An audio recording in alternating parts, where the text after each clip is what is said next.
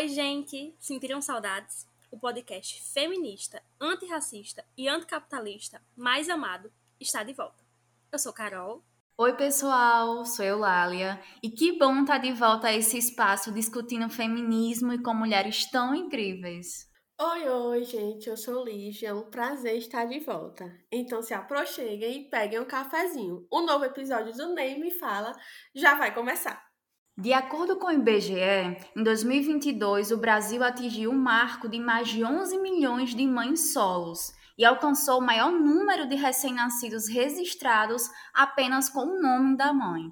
Foram mais de um milhão e meio de crianças, números superiores do que o do ano 2021.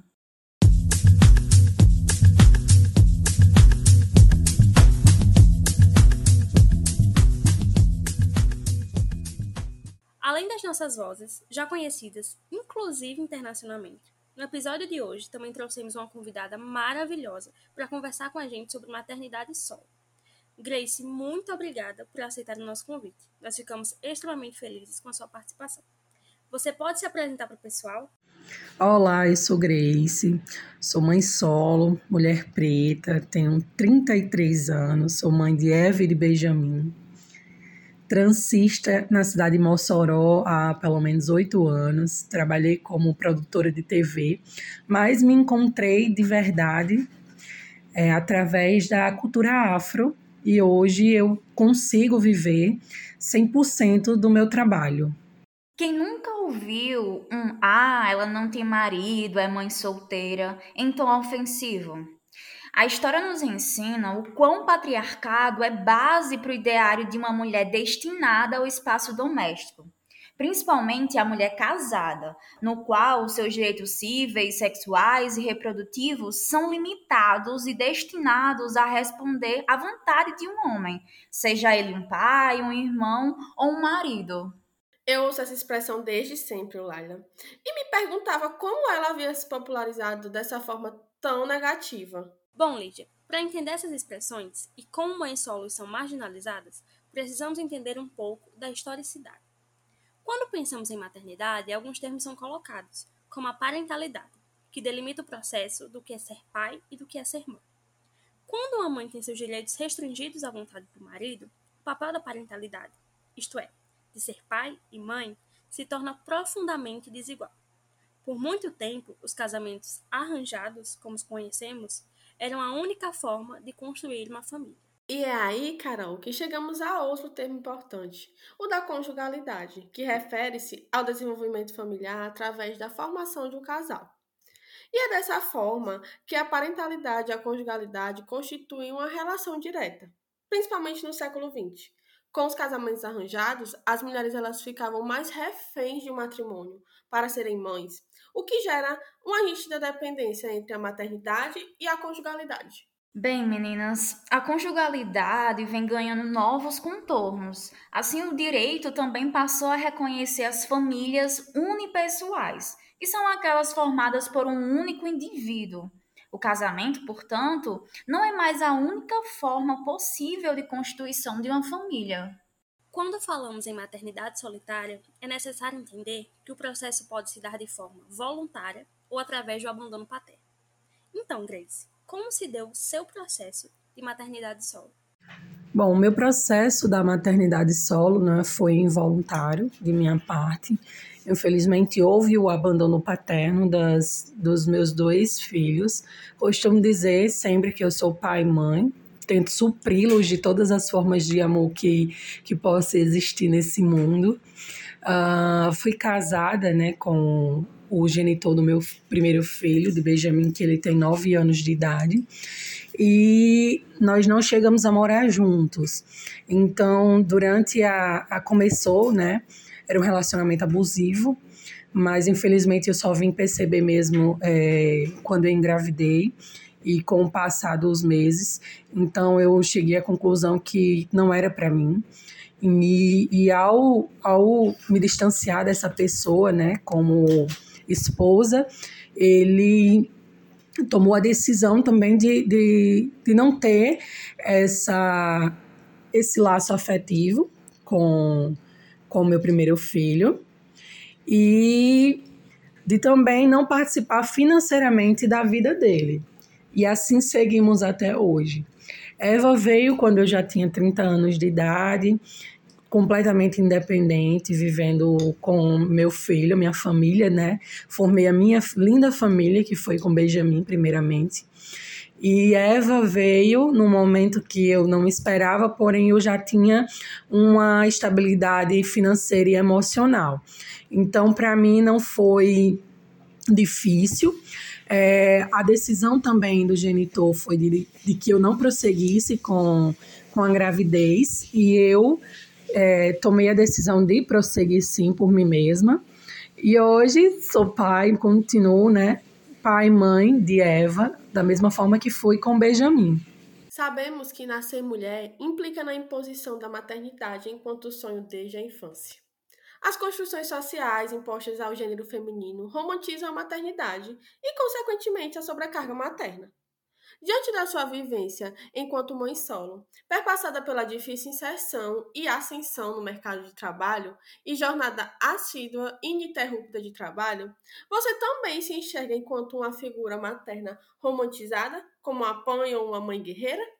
É, o mundo não, ele ele parece que ele não foi feito para nós mulheres, para nós sermos mulheres, para nós vivenciarmos, né, tudo que o que uma mulher tem precisa vivenciar em toda a sua vida. E a gente não tem esse espaço. É, eu nunca sonhei em ser mãe. Eu fui mãe é, mesmo sem planejar. Porém, eu me tornei mãe, né? E hoje eu acredito que é o papel mais bacana que eu que eu realize minha vida. Eu sei que o mercado de trabalho ele não foi feito para mulheres mães, é, tanto que, que o mercado ele, ele, ele tem esse preconceito né, com mulheres para aceitar mulheres que já são mães ou para permanecer para elas permanecerem em empregos, né, já se tornando mães. É, senti isso na pele, sim. Eu nunca fui romantizada como mãe, né, no caso como mãe solo, principalmente por ser mulher negra tanto da sociedade, é, da parte profissional, como da parte, é, como é que eu posso dizer, sentimental, principalmente. Uma mulher como quando tem filhos, ela começa, ela já, a mulher já é por si só, a mulher preta, ela já, já é objetificada, sexualizada. Então, quando nós temos filhos e nós, mesmo sendo mulheres independentes, mulheres inteligentes, mulheres com com capacidade para estar em qualquer lugar e, e, gerir qualquer negócio, como eu me sinto hoje, eu vejo e eu sinto na pele, na verdade, esse preconceito, essa forma de olhar diferente, essa forma de ser preterida que, que não é fácil, nenhum momento é fácil. É uma caminhada solitária, extremamente solitária, do começo ao fim. Eu acredito muito que eu estou na metade dessa caminhada e ela deixa muita, muitas marcas em mim. Só que o que eu faço é tentar não focar certo nessas nesses momentos de dores, nesses momentos que eu me pego sendo é, sofrendo esse tipo de preconceito, tanto de pessoas da, do, do, da, da sociedade, né, sem, sem ser pessoas é, de mercado de trabalho. Hoje eu acredito que eu conquistei o meu lugar, eu mostrei a minha capacidade no mercado de trabalho. Passei por muitas coisas para chegar até aqui, mas eu já acredito que eu já conquistei uma segurança para exercer o que eu faço, sendo transista aqui na cidade, é, fornecendo já materiais para outras profissionais da minha área.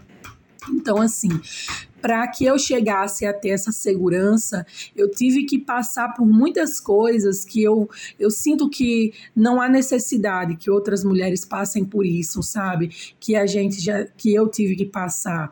Mas é uma luta contínua é, para que a sociedade desfaça esse olhar, né? Desfaça esse olhar em relação a nós, mulheres, é, mães solteiras, mães solos Grace, as mães solteiras constituem cerca de 31% da população, mas até hoje existe um imenso preconceito sobre essas mães. Durante a vivência da sua maternidade solo, como esse preconceito é identificado e enfrentado no seu dia a dia? Eu tenho enfrentado esse preconceito com muita garra, levantando minha cabeça primeiramente, sabe? Lembrando que, que o meu crescimento depende muito, 90% de mim, 10% do que as pessoas acham sobre, sobre mim.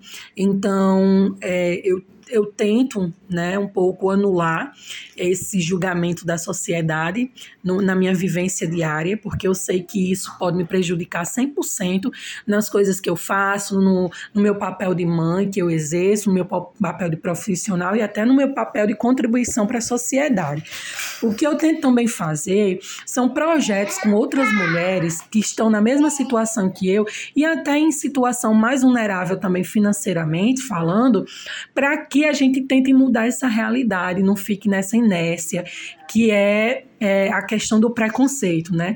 A gente, eu acredito que cada, uma, cada um de nós pode fazer sim algo. É, cada pessoa tem um papel importantíssimo dentro da sociedade e a gente tem a responsabilidade, o dever e o direito de mudar essa realidade. Então, a forma como você trabalha, a forma como você é, se porta no seu dia a dia, como você educa os meus filhos. Eu educo meus filhos para que eles vivam numa sociedade livre, tendo pensamentos tão completamente diferentes desses pensamentos retrógrados sobre a mulher, sobre o machismo é, em cima da mulher, o julgamento em cima da mulher. Eles veem uma mãe, é, eu, eu espero sim ser exemplo para eles, que eles vejam em mim uma mãe, uma mulher guerreira, uma mulher que que tá tá, toma a frente de tudo, não se deixar abalar, é, não se deixa abalar por esses preconceitos, pelo preconceito, é, o racismo estrutural que existe é nítido e escancarado. Então eu enfrento isso todo santo dia, perco um pouco as minhas forças, tomo um fôlego, um fôlego e retomo, porque é uma luta diária, a gente não pode é, deixar ela pelo caminho. Eu tenho duas sementes nesse mundo e eles dependem muito de mim, eles dependem hoje em dia sempre 100% de mim. Existirá o dia que eles não vão depender de nada de mim e que eles vão poder deixar a marca deles nesse mundo e que seja uma marca de, de orgulho, uma marca de anti-preconceito, de, de, que esse preconceito seja combatido pelos meus filhos e pelos filhos dele. Então, é, é, dessa forma que eu enxergo que eu estou mudando e que eu combato o preconceito contra mulheres é, mães solo, pretas, dentro dessa sociedade para finalizarmos, você poderia deixar algum recado para as nossas ouvintes? O meu conselho para as mulheres que, que se encontram na mesma situação que eu, que são mães, né? Que são mães solos, sem é, escolha ou que escolheram é que procurem seu o conhecimento, estudem bastante, é, procurem seus direitos, nós todas temos direitos. É, um homem ele não pode simplesmente chegar e, e fazer um filho e jogar para o mundo, porque isso é um, um, aborto, né? A gente existem pessoas que combatem tanto o aborto, mas essa é uma forma de aborto também, porque eles têm eles planejam filhos, eles têm esses filhos e eles abandonam esses filhos para o mundo. Então, assim, é, mulher, se você é mulher e você está passando pela mesma situação, você vive numa situação igual à minha, eu digo que você tenha muita força, procure a justiça, porque a justiça há direitos e deveres a serem cumpridos. Os deveres não são só de uma mãe, mas procure conhecimento também, ter conhecimento, estudar muito, porque nós somos capazes de gerir é, o nosso próprio sustento, o sustento da nossa família. Nós somos capazes de criar uma família e cuidar dessa família sem uma figura paterna do nosso lado. É extremamente possível a gente criar é, seres humanos de caráter e que vão mudar o mundo, sendo a responsabilidade completamente nossa, se assim não foi decidido pelo genitor. E também é, o, que eu, o que eu peço a vocês é que combatam, sabe? Vocês que escutam, mas não querem ser mães e tá tudo bem. vocês que ainda são muito jovens, é, vocês homens que combatam esse tipo de preconceito, porque uma mãe, uma mãe solteira, ela não quer, não é um status de relacionamento, não quer dizer que ela é, não é uma pessoa para se relacionar, pelo contrário. Se você conhece uma mãe solo, esse é o tipo de pessoa, uma mãe solo responsável, com responsabilidades, esse é o tipo de pessoa mais confiável na face da terra, porque ela dá conta de si e de outra pessoa por dois. Ela cuida de uma pessoa por dois, ela consegue administrar tudo ao redor dela. Então, uma pessoa dessa tem amor para dar e vender, tem capacidade para dar e vender, para poder estar ocupando qualquer cargo que ela tenha interesse. Gostaríamos de agradecer a presença da Grace mais uma vez. Esperamos que vocês tenham gostado da nossa conversa, tanto quanto nós. Reconhecemos que na sociedade machista e patriarcal, as mães solos elas são discriminadamente conhecidas como mães solteiras. Debater esse assunto é um ponto primordial para avançarmos com a garantia de direitos e emancipação. É, gente, não basta só reconhecer. Também é preciso apoiar e encorajar mães solos no campo pessoal e profissional. Sobretudo as que estão inseridas no mercado de trabalho de forma autônoma, como é o caso da nossa querida convidada Grace, que é idealizadora de um ateliê e especialista em trança. Acompanhe o trabalho da Grace através do Instagram, arroba ebanostranças, e claro, também sigam o NEM, arroba NEM, underline UR. E se inscrevam no nosso canal do YouTube, Nem Jeff. Para finalizar, óbvio, nos sigam aqui no Spotify para não perder nenhum episódio novo. Gente, nós vamos ficando por aqui. Até a próxima. Um cheiro!